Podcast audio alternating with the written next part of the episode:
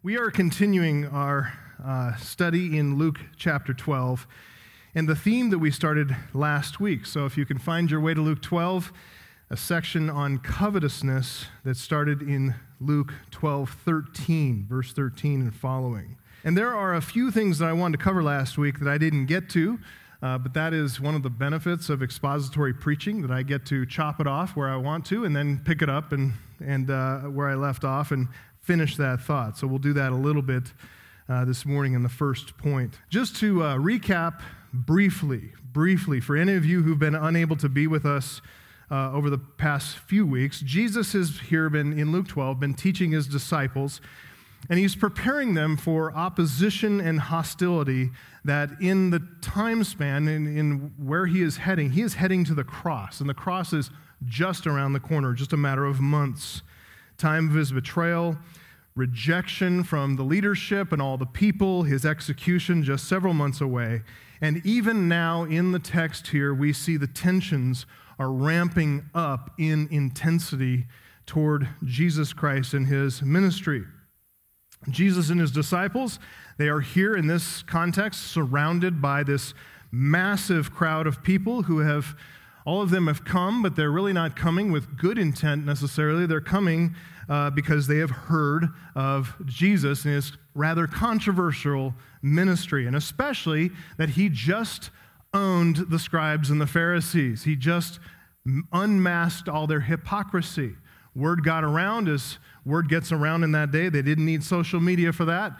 Uh, they just had social. That's all they did is they talked to each other, and word spread very, very quickly. So this massive crowd comes to see this controversial teacher. They have been, this crowd has been under the lifelong influence of religious hypocrisy.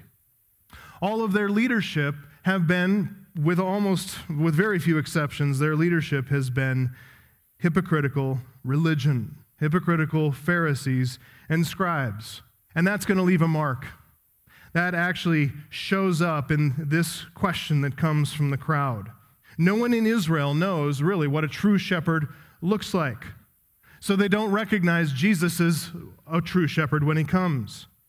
No one in Israel really knows what true righteousness looks like. All they've been looking at this whole time has been hypocrisy, a mask, a fraud. So they think they know what, what righteousness looks like, but they don't.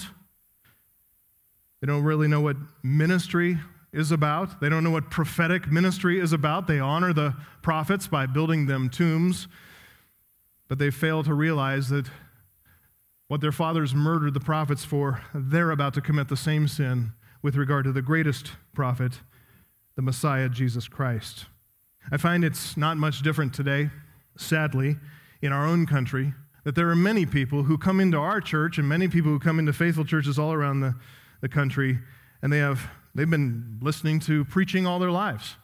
They've been attending church, they've been hearing preaching, going to conferences, and all the rest. And they come in and they don't really know what shepherding is. They don't know what a church is. They think they do. They think they know what it's all about. They think they're all dialed in and figured out, but after some time, they realize they have a lot to learn. I think that is the mark of maturity, is knowing you have a lot to learn. Understanding that the more you learn, the more there is to know the more there is to see and understand. It creates a humility in the heart.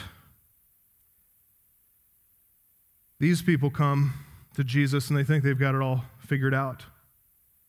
Absent any true sense of righteousness, lacking a, a knowledge of what true godliness and piety, real piety, looks like, the people who come to Jesus on this occasion they're led around by every covetous desire of their hearts, and they don't even know it.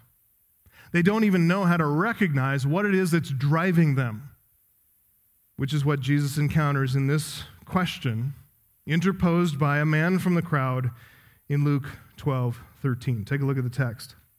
Someone in the crowd said to him, Teacher, tell my brother to divide the inheritance with me. But he said to him, Man, who made me a judge or arbitrator over you? And he said to them, Take care and be on your guard against all covetousness. For one's life does not consist in the abundance of his possessions. And he told them a parable, saying, The land of a rich man produced plentifully. And he thought to himself, What shall I do? For I have nowhere to store my crops. And he said, I will do this. I will tear down my barns and build larger ones, and there I will store all my grain and my goods. I will say to my soul, Soul, you have ample goods laid up for many years. Relax, eat, drink, be merry. But God said to him, Fool, this night your soul is required of you. And the things you have prepared, whose will they be? So is the one who lays up treasure for himself and is not rich toward God. Three points for this morning. I'm just going to give these three points to you up front. Jesus confronts, illustrates, and corrects. Jesus confronts, illustrates, and corrects those whose hearts are controlled by covetousness. Jesus confronts, illustrates, and then corrects those whose hearts are controlled by covetousness. Now, when I say a heart controlled by covetousness, I'm talking about an unbeliever. This is evangelistic in nature. There's a lot for us as disciples, a lot for us as Christians, believers, to know and understand. Because do covetous impulses come into our own hearts and lives and minds? Absolutely. Covetousness is behind a thousand sins in our lives, and so we need to spot it when it shows up. It's always there, always there to influence and insinuate. But hearts controlled by covetousness are not believing hearts. When I say controlled by, I mean they are unbelievers. That's all that they have to control them, that's all that they have to motivate them. Doesn't matter if these unbelieving are religious or irreligious unbelievers. Greed drives the covetous heart to want, to long for, to yearn for what it does not have but wants to possess. People find in a religious context, people find plenty of things to want in a religious context. So let's not fool ourselves and think that covetousness doesn't happen in church. People find a pathway in church to importance, recognition, appreciation, prominence. Some people just like being talked to because out in the world, the world's too unfriendly to even talk to some people, so they come to church because that's what they want. They want to be stroked, they want to be have nice people talk to them. They have a covetous heart. They're not driven by love for Christ, they're driven by love of self. The Pharisees, the scribes, they are exhibit A of covetousness, a hypocritical religion that is haunted by all kinds of covetous spirits. Whatever happens in false religious context, you need to be clear it's mirrored in the culture at large. Okay? We're not letting the culture at large off the hook as if being irreligious is more virtuous than being a religious hypocrite because they're just irreligious hypocrites out there. So make no mistake about that. The mask of hypocrisy that covers a coveting heart does not only wear a religious garb. Covetousness can wear the black robe of the university. It can wear the white coat of a healthcare professional. It can wear the face of social protest. Covetousness is dressed up in tailored suits, blue jeans, uniforms. It wears Republican colors and Democratic colors.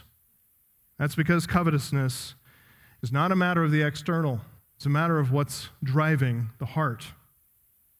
So, friend, if you're here and you are controlled by covetousness, if you're here and you are driven by your own desires, if God grants you mercy to see that your heart has been oriented toward stuff, toward satisfying yourself, today is the day that you can hear these words, these saving words from Jesus Christ, and find freedom in his salvation, to find power over covetous desire. Because Covetousness is like a little pet snake. You ever hear those stories, read those stories online? Some, some young person goes down to like Bolivia and they go get a little pet boa constrictor or python. They bring it back in a little bag, hiding it on the plane. And they come back and they feed this thing and feed it and feed it and feed it and feed it. Your covetousness is just like that. Because eventually, you know what happens? They become a news story. You go online and you see, oh, I just thought it was my little pet snake, and it just wrapped around him and killed him. Covetousness is exactly like that. It's like a dangerous serpent, a dangerous animal that you feed and feed and feed, and you think it's your friend. You think it's giving you joy and pleasure and everything that you desire. And eventually, it just wraps itself around you, squeezes, and suffocates the very life out of you. So, my friend, if you're here, or if you're listening online, and you're controlled by covetous desires, may the Lord grant you his grace to open your eyes to the truth about your life. That you're not okay, that you're in grave danger. Christ is going to give you deliverance today if you'll listen. Listen carefully, and you can join the rest of us who have been set free from the just condemnation that is due for our covetous hearts, the death that's due for our sins all the sins that covetousness has driven us toward, the enslavement that we were under, you can join us in Christ, putting our covetous desires to death as we obey Jesus Christ as Savior and Lord and follow Him into the joy of life eternal, which is true life indeed. That's what I want you to hear. So, what Jesus teaches us here is going to accomplish all that, okay? Freedom, hope, joy in Christ in a satisfied, contented, grateful heart. Let's get to the first point. Jesus confronts a covetous heart. Jesus confronts a covetous heart. We studied this last week, so I'm not going to repeat that sermon, but there are just a few more comments that I want to make that'll help us to draw the most, I hope, out of verse 15, where Jesus says, Take care and be on your guard. There's a double warning there, two verbs. He doubles them up to show emphasis. I really, really mean it. Watch out. Covetousness is dangerous. So take care, be on your guard against all covetousness. Or we could say all kinds of covetousness. Shows up in all kinds of things. As we said last week, covetousness is one of the chief culprits behind all our sinning. And just to remind you of this definition, covetousness is the sin of wanting more of what we have or wanting what we don't have. Coveting is a is we said is opposed to two of the most the, the greatest of Christian virtues, the virtue of gratitude and the virtue of contentment. Covetousness loves to obliterate those two virtues. If we're controlled by covetousness, we're not grateful. If we're controlled by covetousness, by definition, since covetousness is a go get more of, it's not content. This continuous desire for more makes us ignore all the reasons we have in our life for giving thanks. And it destroys any sense of peace and contentment that we might have. That's why I like to tell people that I know in my life, if they're looking at a catalog or surfing the web and going online, I like to say, You're practicing discontentment. That's an exercise in discontentment to keep on surfing for products, surfing the Amazon page, looking through the catalog. What's happening? What are, what are those retailers, what are those marketers trying to do to you? Tap into your covetous desire make you feel like this toaster isn't as good as this toaster. Because this one, well, it cooks bagels too, and I need bagels. Then we have to have the whole needs and wants discussion. When we keep wanting more of what we already have, or we could say bigger than what we already have, or, or brighter or better colors of what we already have. When we want more respect from other people, more attention, more appreciation or when we keep wanting what God has given to somebody else, but not to us, nor not to us in the same measure. Beauty, influence, position, wealth. You know for certain.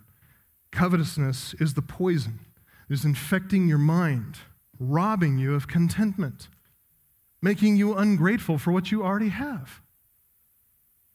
Instead of leading to joy and gratitude, covetousness turns all of God's good gifts, which are there, just look at your life, turns all those good gifts into occasion for grumbling and complaint.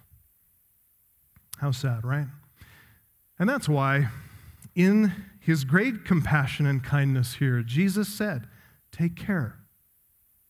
Be on your guard against all covetousness, for, here's the reason, for one's life does not consist in the abundance of his possessions. Jesus is so concerned here about our life, not just our atoms, that our atoms are well fed, bios kind of life. He's not just concerned about the day to day mundane things we go through, he's concerned about our Zoe, our spiritual life. Because our spiritual life is what is truly connected with God and his divine life. That's how we're created. Is to be in communion with Christ and in communion with God. When we're cut off from that, man, our heart wanders. He's concerned about our life. He's concerned about the very essence of what it is to be a human being, to be created in the image of God. He does not want us to miss out on the entire purpose and meaning of life itself. God created us in His image to be completely contented, satisfied, grateful for, and fulfilled in love. Okay, if I could just summarize it into one thing. I mean, we could talk about a number of different virtues. Let's talk about the virtue of love. God created us to be fulfilled in love, in His love. It's a love that comes from knowing and worshiping God. It's a love that, for those of us in Christ, it's a love that we didn't know until He shed that love upon us. That love that He gave us by the Holy Spirit, produced in our hearts, is now a love that we then reflect back to Him and then spread toward other people. And it produces such a joy in loving and knowing God, and then in loving and knowing one another as well. And that love, that connection with God in that way was severed when Adam and Eve fell into sin. When they were tempted by the devil, when they considered and covetous desire started to awaken within them, and then led to transgression, they were cut off. In the beginning, when God created Adam and Eve, God placed them into this garden paradise, and this garden paradise was in the midst of this world designed for their pleasure and enjoyment and discovery. The perfectly designed world was a physical manifestation of God's goodness, His manifold goodness. A thousand, ten thousand reasons to give thanks to God in seeing all that He put in this world. And He said, One thing I don't want you to touch. One thing I don't want you to eat. Obey me in this one thing. But look at the millions of things you can enjoy. He tested them. They had a million reasons to give thanks, a million reasons to worship God, to find all their contentment in Him. God gave Adam and Eve hearts, in fact, designed in such a way that they could only be satisfied in him. Solomon said it this way, summarizing in Ecclesiastes 3:11, God has put eternity into man's heart. So by God's design, we have hearts that can only be satisfied with what is eternal. We have hungry hearts, desires, longings that cannot be fulfilled by God's design, they cannot be fulfilled with stuff, with any created thing. Because created things, by definition, are not eternal. And God has put eternity within our hearts to be satisfied by only that which is eternal, which is God and God alone. Only God is eternal. So, all of our longings, all of our yearnings, which you need to understand, though they may feel physical in the moment, they are deeply spiritual in nature and they can only be satisfied in God. So when, God, when Adam and Eve departed from God in the beginning, for them and for all of their fallen prodigy, which means you and me, all of their progeny, all of us, our hungry hearts started gobbling up all the things of creation. We were cut off from Him, we were cut off from what's eternal because of our sin, because of our unbelief, because of our pride, and we believed the devil's lies. So we started gobbling up everything. So hungry, insatiable drive, and none of it satisfied. Food, drink, sex, money, power, fun, entertainment, travel, vacations, all of it. Power, ambition, whatever, achievement, accomplishment, buildings, ziggurats that built them into the heavens. Trying to satisfy this God given eternity in our hearts with non eternal things, i.e., that which is not God. At its best, it's vain. It's utterly exhausting pursuit. It ends in futility. But at its worst, it is irreversibly destructive. And this is clear evidence of our fallen condition and of sin's effect on our minds that we keep on chasing what can never satisfy us. We keep doing it again. It's like we jump on that merry-go-round, we jump off and say, hey, that is dumb. That just makes me sick going around and around and around. And we jump back on for another ride. Covetousness is the insatiable longing of an unbelieving heart. It's the unsatisfied yearning of an idolatrous heart, one that keeps on trying to find satisfaction apart from God and can never, ever find it. Why? Because that satisfaction does not exist. You're chasing a pipe dream, it isn't there. And we have, as I was praying earlier, we have the litany of history to show us all the people who chased and chased and chased and never found. So, we really did die that day. When Adam and Eve turned from the living God to pursue a deceptive mirage, not only were we cut off from the source of life itself, but our insatiably hungry hearts were untethered from the eternal source of sustenance. Instead of being contented and grateful and filled with the love of God, our hearts became lustful, greedy, covetous, we were seeking joy and satisfaction in created things that were never ever designed for that. Lust then replaced love as the driving force, the driving motivation of our fallen life, fallen heart.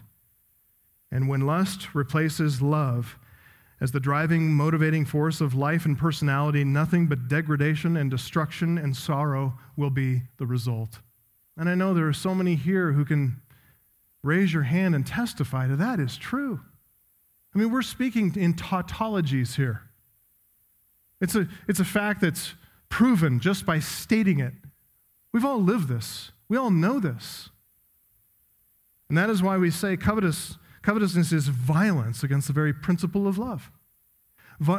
Covetous takes love and flips it on its head and turns it into lust, and lust destroys. Love is oriented toward another. Love seeks the good of the object that is love, that is loved. Lust or covetousness, that sin is turned inward. It's oriented to the self. It seeks the pleasure and the satisfaction of the subject, the lusting subject. So it eats itself alive. It's the self and not God which is at the center of the heart. Lust is like that dense gravity at the center of a black hole that just keeps sucking in everything, everything into its space. And that's why Paul, in Colossians 3 5, when he commands us to mortify all these internal lust oriented sexual sins, he talks about covetousness and he equates it with idolatry. He says, put to death or mortify. He lists several sins, and then he writes, the sin of covetousness, comma, which is idolatry. Covetousness, idolatry, same thing. So the prohibition against idolatry, we understand, goes right back to the first of the Ten Commandments, right? Exodus 20, verse 3 You shall have no other gods before me.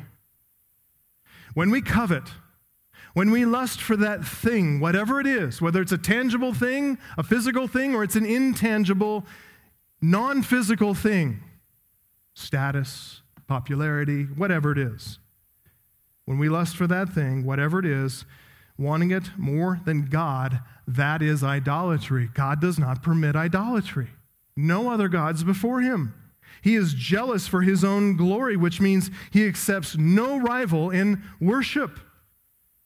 And worshiping our Creator is our greatest good. It's what we were designed for. It's what we, we thrive in the worship of God. We find all our satisfaction and contentment in Him and Him alone. So it is His, it is His gracious purpose to command our worship, to forbid our idolatry. It's so gracious of Him to command that of us. When we turn from Him, when we try to find our satisfaction and our contentment in the things that God has made, that is idolatry. Everything becomes a means to satisfy our covetous hearts. We become users and abusers, and we'll even treat God like that too. We'll use and abuse Him. It's called seeking what's in His hand rather than what's in His heart. We'll even treat, treat Christ like that Himself. We even treat Him like that in our prayers. We saw that last time, the man who tried to use Jesus for his own selfish end. Teacher, respect. Tell my brother, that is, do what I say. He's using Jesus. So, covetousness is violence against the very principle of love. And it starts with violence against the love of God by turning to idolatry and then carrying out that violence against our neighbor in all kinds of sins that we commit against our neighbor. When we want what somebody else has, that is the very opposite of loving our neighbor, isn't it? Romans 13, 9 says, For the commandments, you shall not commit adultery, you shall not murder, you shall not steal, you shall not covet, and any other commandment is summed up in this one word love your neighbor as yourself.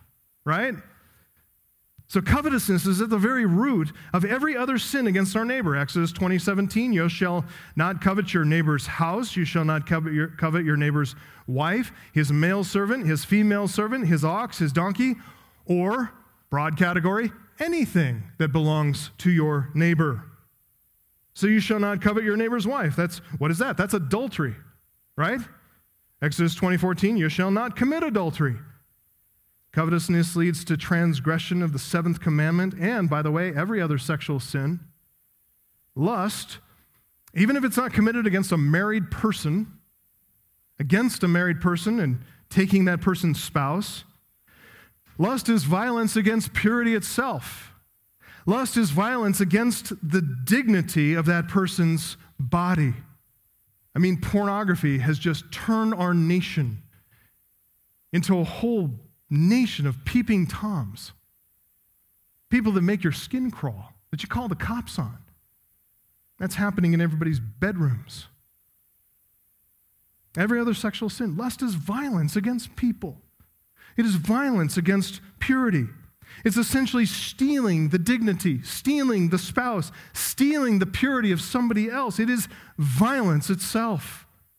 Shall not covet anything that belongs to your neighbor house, wife, servant, ox, donkey. Covetousness leads you to transgression of the eighth commandment as well. You shall not steal.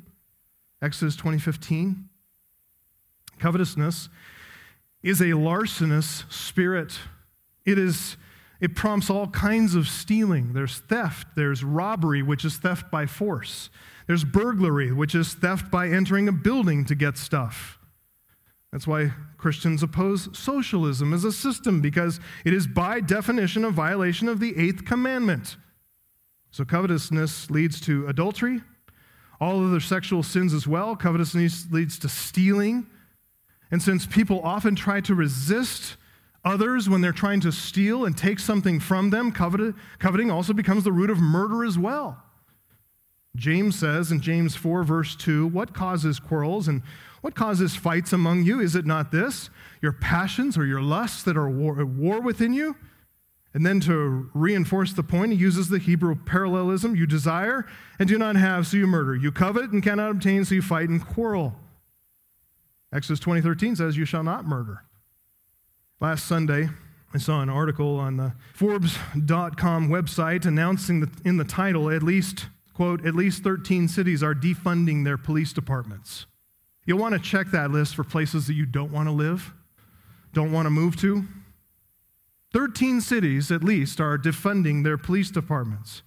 Listen, rewriting laws to soften penalties for crime or defunding or reducing funding for police department, those people who are there to enforce righteousness, you're going to see murder rate rates skyrocket. Unfulfilled covetous desire turns into anger in the heart. Anger is the root sin of quarreling and fighting and even murder itself. The only reason we don't see more murder in society at large is because laws punish it. Because law enforcement officers enforce those laws. We have police, police, police departments, police officers, sheriffs, sheriff's deputies to enforce those laws. So, beloved, be sure and thank your local law enforcement officer. Pray for your law enforcement officers. Vote in such a way that supports your local law enforcement and the establishment of law and order in society and isn't seeking to destabilize and tear it all down. So when Jesus says, one's life does not consist in the abundance of his possessions, listen, he is intentionally here, but he has understated the case at this point. He's understating it. One's life it's not just that it doesn't consist in the abundance of his possession, it consists in so much more than stuff. Because we are so much more than just material beings. We're immaterial as well. We're satisfied only in God who is eternal, who's spiritual. Covetousness is a sin, keeps us enslaved, chained, imprisoned, all the while circling our cage chasing the wind. Like a rat on the wheel, just continuing to spin, spin, spin, spin, spin. Every once in a while, stop, get a drink, get a pellet, and then keep on spinning again. And Jesus intends to liberate the people in this crowd, to set them free. And I hope here too, if you're here and you're like the people in this crowd, I hope He liberates you too. That's my prayer. And he's going to do that by illustrating the folly of covetousness in this parable that he tells, which leads us to a second point. Jesus illustrates a covetous heart. Jesus illustrates a covetous heart. This is often called or referred to as the parable of the rich fool. I don't have any problem calling it that, but since Jesus tells the parable in response to a covetous man, and since the emphasis in the parable is less on the rich part of that and more on the fool part of that, I prefer to call this the parable of the covetous fool. Wealth is not the issue, his covetous heart is the issue. Let's read that again, starting in verse 16. The land of a rich man produced plentifully, and he thought to himself, Actually, the verb there is he was thinking to himself. He's got this ongoing internal dialogue with himself. Okay? He was thinking to himself, What shall I do? For I have nowhere to store my crops. And he said, I will do this. I will tear down my barns and build bigger ones, and there I will store all my grain and my goods. And I will say to my soul, Soul, you have ample goods laid up for many years. Relax, eat, drink, and be merry. Let's stop there. Obviously, we can see that the subject of Jesus' parable is not a God centered man, is he? He is not a God fearing man. This is a self centered man. We can see in his reasoning, in his, his mind, thoughts of God never enter his mind at all. Instead, he's consumed with thoughts about himself. If you want to know, if you're sitting here and you want to know, am I a covetous person? Think about how often you are at the center of your thinking and how little God is at the center of your thinking. That's the main thing that Jesus wants us to see about a covetous heart, namely, that self is at the center of a covetous heart. Self is the rea- reality that hides behind all idols, no matter what they look like, no matter what shape, no matter what form, no matter what color. Self is behind all idolatry and all false religion. Any worldview other than the Christian worldview is a means to a self centered end. Self is at the center, self is the idol. When you take that thought back into verse 13, Jesus wants us to see that self is at the center of that man's covetous heart, too. It just reinforces what we already have seen about him, what we know about him. He's not coming to Christ because he's enthralled with Christ. He's not coming to Christ because he's so caught up in Jesus' pure, beautiful truth teaching. He's coming to Christ to see what he can get out of Christ and how he can use Christ for his own ends. And so many people come into churches with that heart. So, for the sake of this man, for the sake of this crowd, larger crowd, and also for the sake of instructing his own disciples, Jesus delivers a parable to uncover and to illustrate the hidden sin of coveting. And get ready to jot this down because I've got nine observations about this parable, okay? Nine observations that we can make about coveting. I'm going to make the, the, the, observation. I'm not going to dwell on it too long. I'm just going to make the observation.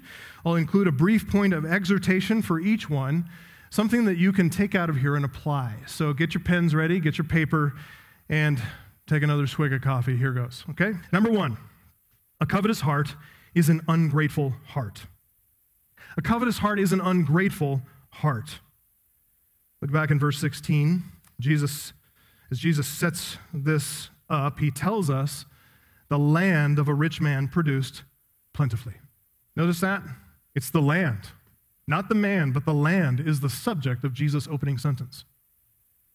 Jesus assumes He's thinking about the fact that the land is productive. And who's behind the land becoming productive? God in heaven. He's the one that sends rain on the just and the unjust. He's the one who causes sun to shine on the just and the unjust.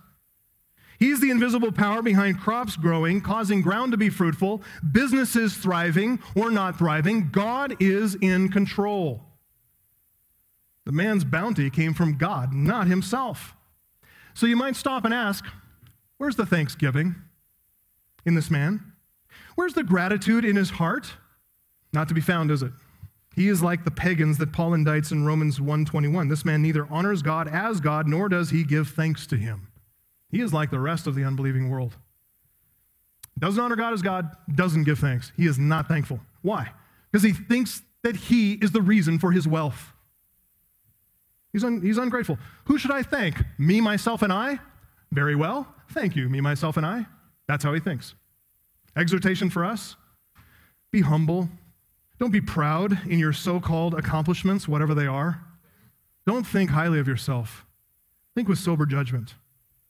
Recognize how God uses means to bless and provide for us, and, and then take time to give thanks. Number two, a covetous heart is a stingy heart. A covetous heart is a stingy heart. If you prefer the word miserly, I like that word too. Write that down. Covetous heart is a miserly, stingy, Scrooge kind of heart. Any generosity in this man? You see it anywhere? No, not one thought of generosity. He is selfish. He hasn't entertained one thought of sharing the abundance that God gave him out of the soil. His only thought is to hoard it for himself. His heart is cold, it is unfeeling, it is uncaring. It was St. Augustine who famously said, quote, the bellies of the poor were much safer storerooms than his barns. That's how we need to think as Christians. Listen, by storing his bumper crop in the bellies of the poor, it would be, of course, digested on earth, but in heaven, it would be kept all the more safely. What a great way of putting that, right? We need to think that way, to store our extra in the bellies of those who have need. So our exhortation, Paul commands the rich of this world, 1 Timothy 6:18, to do good, to be rich in good works, to be generous and ready to share. Look, here in this country, in comparison with the rest of the world, in the context of all human history, most of us are the rich in this present world, aren't we? So have somebody over to your house and feed them. Have somebody over who can't repay you. Bring them into your home and you say, Oh, no, my home's a mess. Okay, we'll clean it up a little bit. Just tidy it up a little bit. You don't need to go through and do a field day. You know, military guys know what I mean by a field day. Um, you don't need to go through and make sure you can rub a white glove in the corners and never get a dust ball or anything like that. Don't, don't overdo it. Just tidy it up, have people over, get them into your house, and find those people who you think can't repay you.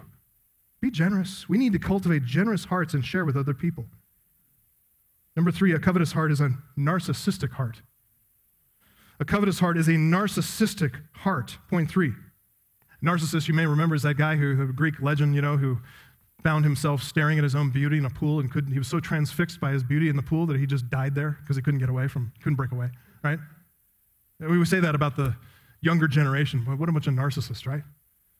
Look at this guy. He's a first century guy. He's not a millennial. He's a first century guy, really, really old. He's completely self absorbed. I know self absorbed old people, don't you? If you count the words in the Greek text of this guy's internal dialogue that Jesus gives him here, 46 words of this man talking to himself. And you know what? 20 of the 46 words are self referential. Almost half of the words referring back to himself. He's got himself so fixed to the center. He loves himself. He's talking to himself, and he's talking to himself about himself. He's asking and answering his own questions. I mean, if that's not narcissism, self infatuation. I mean, exhortation. Here's the exhortation get over yourself. You're not that pretty. Every passing day, every passing year, I look in the mirror, I'm not that pretty either. And after you repent of your self centered thought life, get outside of yourself and consider others. Get to know others. Make your conversation about learning about others. Notice your own speech. When you get together and talk with somebody, do you actually take an interest in them? Try to draw them out? See how they're doing? See what's going on in their life? That's a good practice to get into if you want to break the habit of self referential narcissism. Get outside of yourself, get to know others, talk with them, give thanks for them when you break that conversation. Give thanks for that person. Give thanks for their uniqueness. Sometimes people bug you with their little quirks or whatever. Give thanks for those quirks because those quirks are signs that they're not like you, and that's a good thing. God made us different. Give thanks for people, know them, give thanks for them, serve them through the ministry of supplication, prayer toward them, for them, acts of practical kindness for other people. So, American Christian, it is not all about you, it is all about Christ. So, be Christ, act like Christ to some other people. Number four, a covetous heart is an anxious heart. A covetous heart is an anxious heart. A covetous heart is an anxious heart. So look again at the question that's perplexing him in verse 17. He says, What shall I do? For I have nowhere to store my crops. He is having an anxiety attack about this. Talk about first world problems. I mean, does he have any reason to be anxious? God just supplied him with this bumper crop. His barns are overflowing so much he has run out of room to store all his crops. Wow having all of his needs met, having all his wants satisfied to overflowing, still having a superabundance of wealth left over, what is he doing? He's wringing his hands, asking, What shall I do? Exhortation for us. Again, if we have a heart of gratitude, we are more likely to be content with what we have and quick, fast to share the excess with other people, which gets us outside of ourselves which gets us focused on other people. We're going to have no anxiety worrying over all that extra stuff because we know that God cares for those who fear Him and trust Him and share with other people. This man's heart is covetous, it's, it's, it's ungrateful, stingy, narcissistic. That's a sure recipe, believe me, for worry and anxiety. Covetous heart is an anxious heart. What does he do when he's anxious? Brings us to a fifth point. What does he do when he's anxious? He prays to his God. A covetous heart is an idolatrous heart. Saw this from the very first. Covetous heart is an idolatrous heart. When lacking gratitude, failing to honor God in his heart, he exchanged God for an idol, that is, himself. The stinginess and the narcissism tell us about the contours, the shape of his idolatry. The lines are drawn as small and close as his tiny little self absorbed heart. And all that idolatry leads to anxiety, and that anxiety provokes him to pray. But instead of praying to God, he brings his concerns to his idol. He starts talking to his idol. He starts petitioning his idol with this problem. Verse 17 What shall I do? For I have nowhere to store my crops. And lo and behold, his God answers him in verse 18. He said, I will do this. This insight into this mental conversation. It's showing him actually praying for himself and then answering his own prayers. This is evidence of prideful thinking. It's a crippling pride that has imprisoned his thinking in a very small, tiny little prison cell of his own brain. Man foolishly sees himself as the fount of all wisdom, as if he and his own resources are the answer to all his problems. What's the exhortation for us? Christian, try to discipline your mind to meditate on Scripture and pray. Pray to God. Pray to the God of Scripture, the God of the Bible, the God that is saturating your mind because His Word is in your heart. Be saturated with His Word. And what else, whatever else enters your mind throughout the day, whether it's news from websites or radio or television, Whether it's grocery shopping, demands of parenting, laundry, food preparation, oil changes, co-workers, whatever it is, let those thoughts pass through the prism of God's word in your mind and prayer. Have God alongside you in your day because he is alongside you. Walk with him. He's always present, he's always there. Pray through everything you think through. While you're developing that discipline, start with this discipline right away. Never, ever, ever, ever, ever, ever have an atheistic conversation with yourself, one that cuts God out. Always involve God in your thought life. Sixth point prayerless idolatry leads to weariness. It's exhausting. It's just exhausting. There is no rest for idolaters. Number six, a covetous heart is a weary heart. Covetous heart is a weary heart.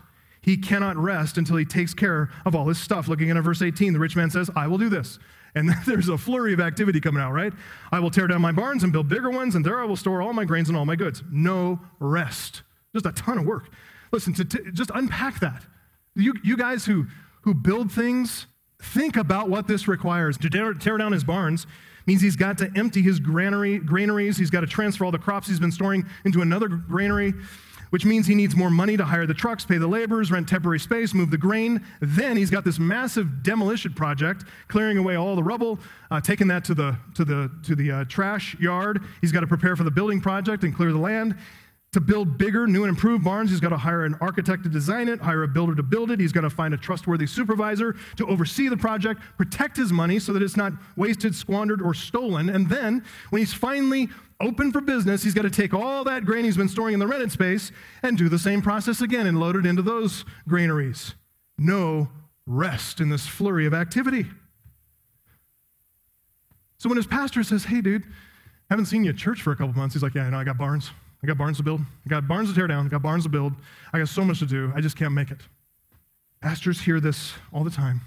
And we want to point you back to Solomon's wisdom, who, after considering all that he had built, Ecclesiastes 2:11, all that his hands had done, the toil he had expended in doing it, he came to this conclusion: Behold, all was vanity and a striving after the wind. There was nothing to be gained under the sun. You think you're wiser than Solomon? Of course not. Exhortation? Stop it. Just stop it. Stop wearying yourself for money. Proverbs 23, 4 and 5 says, Do not toil to acquire wealth. Be discerning enough to desist. You can hear him pleading there. Please.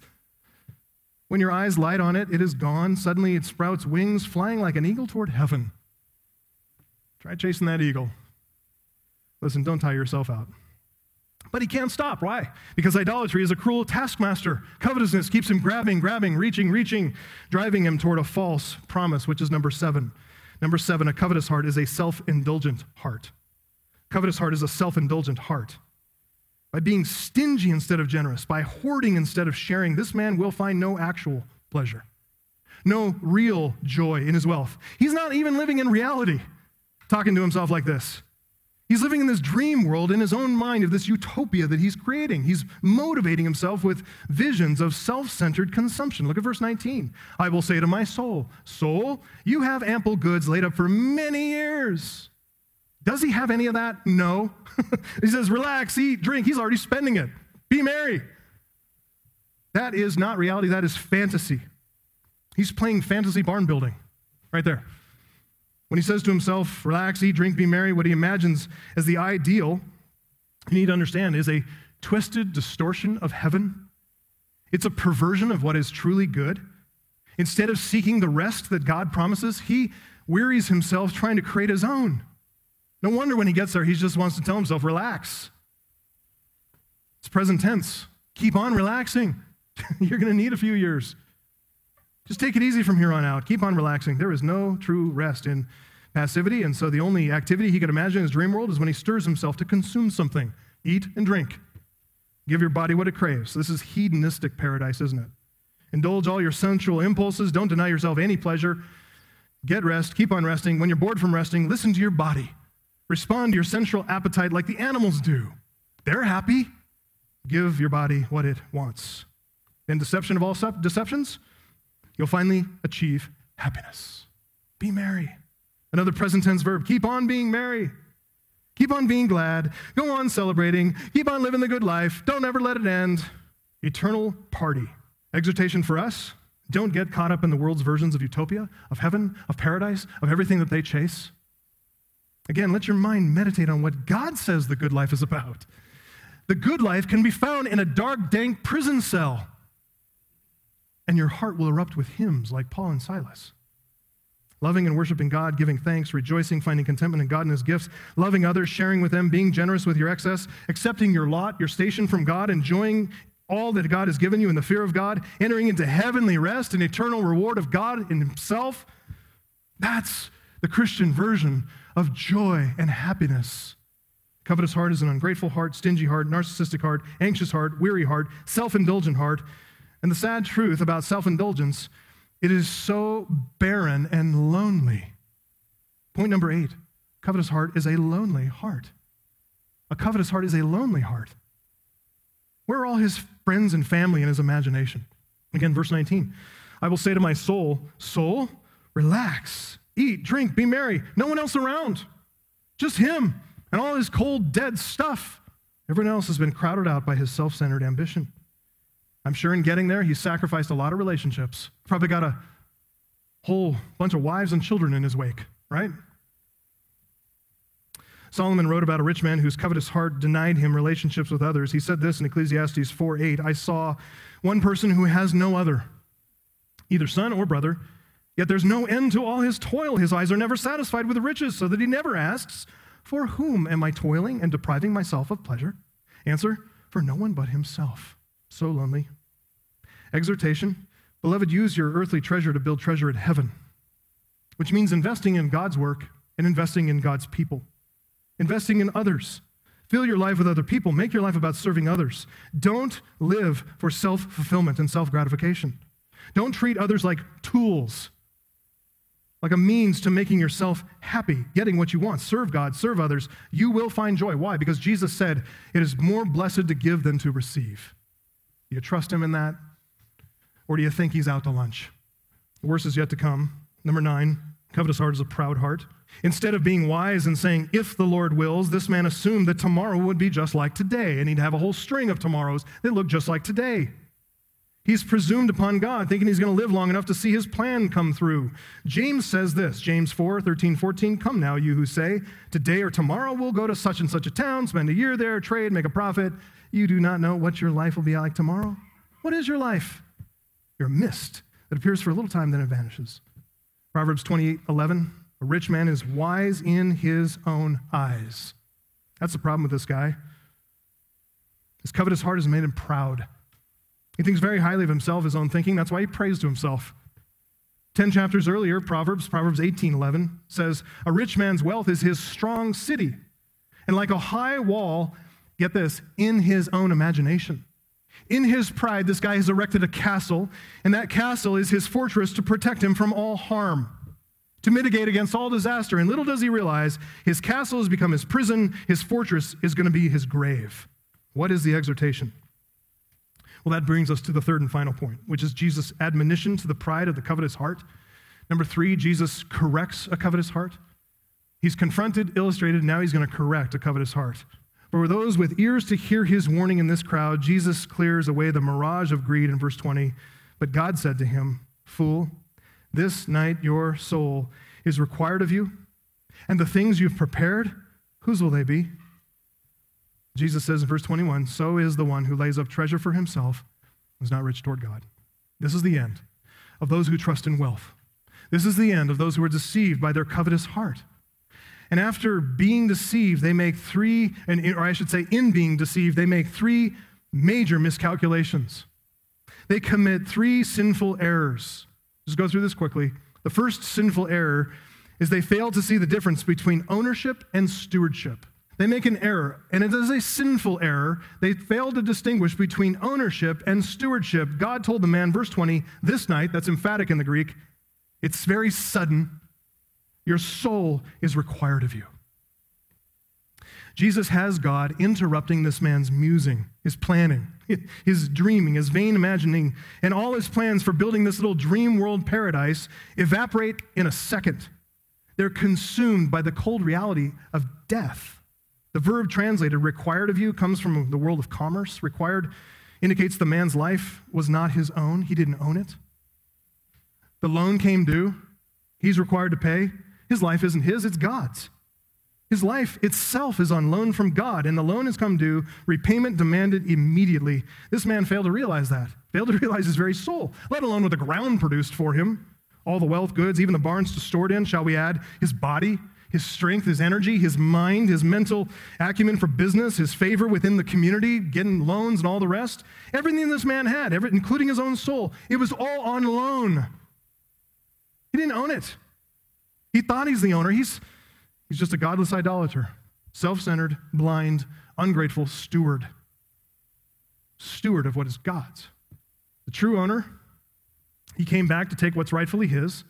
By virtue of the fact that he created it, came to requisition the soul he created, came to bring the man before his reckoning accounting table to demand an accounting. Listen, when God comes to collect your soul, there is no bargaining for more time. Your soul belongs to God, not to you.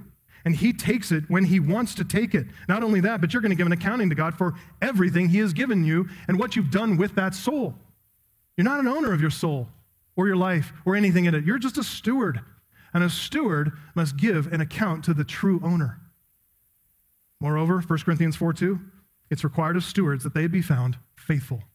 Who's the one who's going to define that word faithful on that day? It's God. Second sinful error Second sinful error is failing to see the difference between gift and gain. Fails to see the difference between gift and gain. I know some people in our church have been reading a really good book out of the book of Ecclesiastes, uh, written, it's called uh, Living Life Backwards.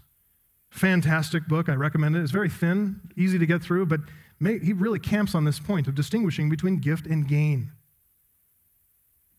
It's the error of treating the gift like gain and completely ignoring true gain altogether. That's the error. God told the man, This night your soul is required of you, and the things that you have prepared, whose will they be? When not even his soul is his own to do with what he wants to, what happens to the rest? Job said, Job 27, 16, though a man heap up silver like dust, pile up clothing like clay, he may pile it up, but the righteous will wear it. The innocent will divide the silver. Listen, since all wealth comes from God and belongs to God, only God and not the government, I'll say, has the right of redistributing wealth. Covetous fool thought everything he had was something he needed to cling to, hold on to, hoard, to keep as gain so he could use it for his own pleasure, for his own personal satisfaction. He hoped to earn his own rest, merit his own reward, and he would work his fingers to the bone to get it. In his toil, laboring to prepare, all of his stuff, Solomon said this Ecclesiastes 2.23 The man like that is his days are full of sorrow, his work is a vexation. Even in the night, his heart does not rest. Listen, covetous makes the heart so weary. Why? Because you think you got to hold on to it, because you think it's gain. He looked upon God's gifts as his own personal gain. He failed to recognize God's gifts are just, they're signs. They're gifts that are signs that point to God's favor and goodness. The true reward of life, what true gain is, which is God himself. What will it profit a man if he gained the whole world, yet forfeit his own soul? This man was so inattentive to what true gain is.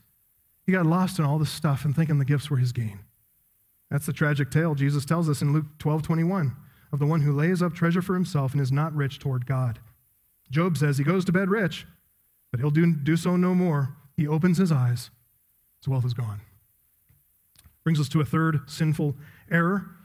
It's perhaps the chief error failing to discern, discern the difference between poverty and prosperity. He's failing to discern the difference between poverty and prosperity. He fails to know the source of true wealth. He fails to understand what true treasure is. If you see yourself not as an owner, but you see yourself as a steward, you see yourself in the right light, you're a steward. When you see the things of your life as gifts for a steward to manage, and not as gain for him to stash, hoard, and hold on to, then you see what all that stuff of life points you to. You see God as the only real treasure. Your relationship with him is the only true reward. And when that happens, we use all earthly goods to gain a heavenly reward. William Gurnall asks this question. He says, Where layest thou up thy treasure? Dost thou bestow it on thy voluptuous appetite, on thy hawks and on thy hounds? Or dost thou lock it up in the bosom of Christ's poor members? What use makest thou of thy honor and greatness? To strengthen the hands of the godly or the wicked? And so of all thy other temporal enjoyments, a gracious heart improves them for God. When a saint prays for these things, he hath an eye to some heavenly end. Proverbs 11:4 says, "Riches don't profit in the day of wrath, but righteousness delivers from death." Rich in righteousness, that is what it is to be rich toward God. To be rich in righteousness, you don't need a dime. Jesus did not use, I just want to say this as a maybe a footnote, he did not use a wealthy man here as the subject of his parable because he doesn't like rich people. Jesus is not some socialist at heart advocating for communism or the redistribution of wealth. No, he does not have anything against property ownership or wealth. Some of his close disciples were wealthy. He was supported by the wealth of many wealthy women who followed along in their retinue. The commandments themselves you shall not steal, you shall not covet, any, covet anything belonging to your neighbor. They tell us that the Bible affirms property ownership and the accrual of wealth. The Bible attests to God's blessing and favor that comes upon rich and poor alike. An increase in wealth is a blessing. It creates an opportunity for a life of genuine, uh, generous stewardship. That said, though, wealth has with it, and the more wealth, the more problem here, it has an attendant danger. Wealth, riches have an attendant danger, and that's why Paul tells Timothy to warn the rich. As for the rich in this present age, charge them not to be haughty, nor to set their hopes on the uncertainty of riches, but on God who provides, richly provides us with everything to enjoy. They are to do good, to be rich in good works, to be generous and ready to share, thus storing up treasure for themselves as a good foundation for the future, so that they may take hold of that which is truly life. It's one of the reasons that I love here in America. We are the rich. I love here in America how so much of American money, in the best sense, has gone to support missions around the world supporting and trying to build churches and send faithful, godly, called, trained men and women around the world to, to build churches, to bring the gospel. We're funding that from here, from our plenty. That's, that's what wealthy people do. Jesus does not tell the rich to give away everything in some singular act of generosity. Why? Because you do that one time and then you're poor. You do that one time, then you're poor, then you're the one begging. They're to manage what God gives them, manage it wisely so they can keep on growing wealth and then showing generous stewardship to those who are in need. They only do that, though, when the rich understand what real treasure is, that it's rich in righteousness before God. J.C. Ryle asks this. He says, What can be said of a person that he is rich toward God? And he answers his question Never until he is rich in grace and rich in faith and rich in good works. When can it be said of a person that he is rich toward God? Never until he has gone to Jesus Christ and bought from him gold that's been tested in the fire. When can it be said of a person that he'd be rich toward God? Never until he has a house not made with hands, but an eternal house in the heavens. Such a person is truly rich. His treasure is incorruptible. His bank never breaks. His inheritance does not disappear. Man cannot deprive him of it. Death cannot snatch it out of his hands. All things are his already. And best of all, what he has now is nothing compared with what he will have hereafter. Folks, the same can be said for all of us who put no hope in the uncertainty of riches, but who put all our hope in God who richly provides us with everything to enjoy. When we do, our hearts are filled with gratitude. We're content in Him, and our earthly treasure is for building heavenly treasure. That's why Jesus says, end of the chat or end of uh, this section, verse 32, fear not, little flock. It's your Father's good pleasure to give you not just some riches, not just some coin, the kingdom, the entire kingdom. Sell your possessions, give to the needy, provide yourselves with money bags that do not grow old, with treasure in the heavens that does not fail, where no thief approaches, no moth destroys. For where, where your treasure is, there will your heart be also. Let's pray. Our Father, we thank you so much for Jesus' teaching in this text. We do pray that it would reorient all of us, believer and unbeliever alike, that it would reorient us to your economy, your way of thinking, that we find all of our riches and treasure in you and you alone, and we treat the stuff of this world as just passing, fading glory, that we're going to use to invest in the kingdom, to give to other people and care for other people. Thank you so much for the wisdom of all of Scripture we've seen in Jesus' teaching here. We just ask you to help us to own this for ourselves. And for any here who are still held by a covetous heart, Father, we understand that. We were there once too. Just ask that you would give them salvation even now. Open their eyes to the truth. Use the parable of this covetous fool to prompt faith in Jesus Christ. It's for your glory we pray. In Christ's name, amen.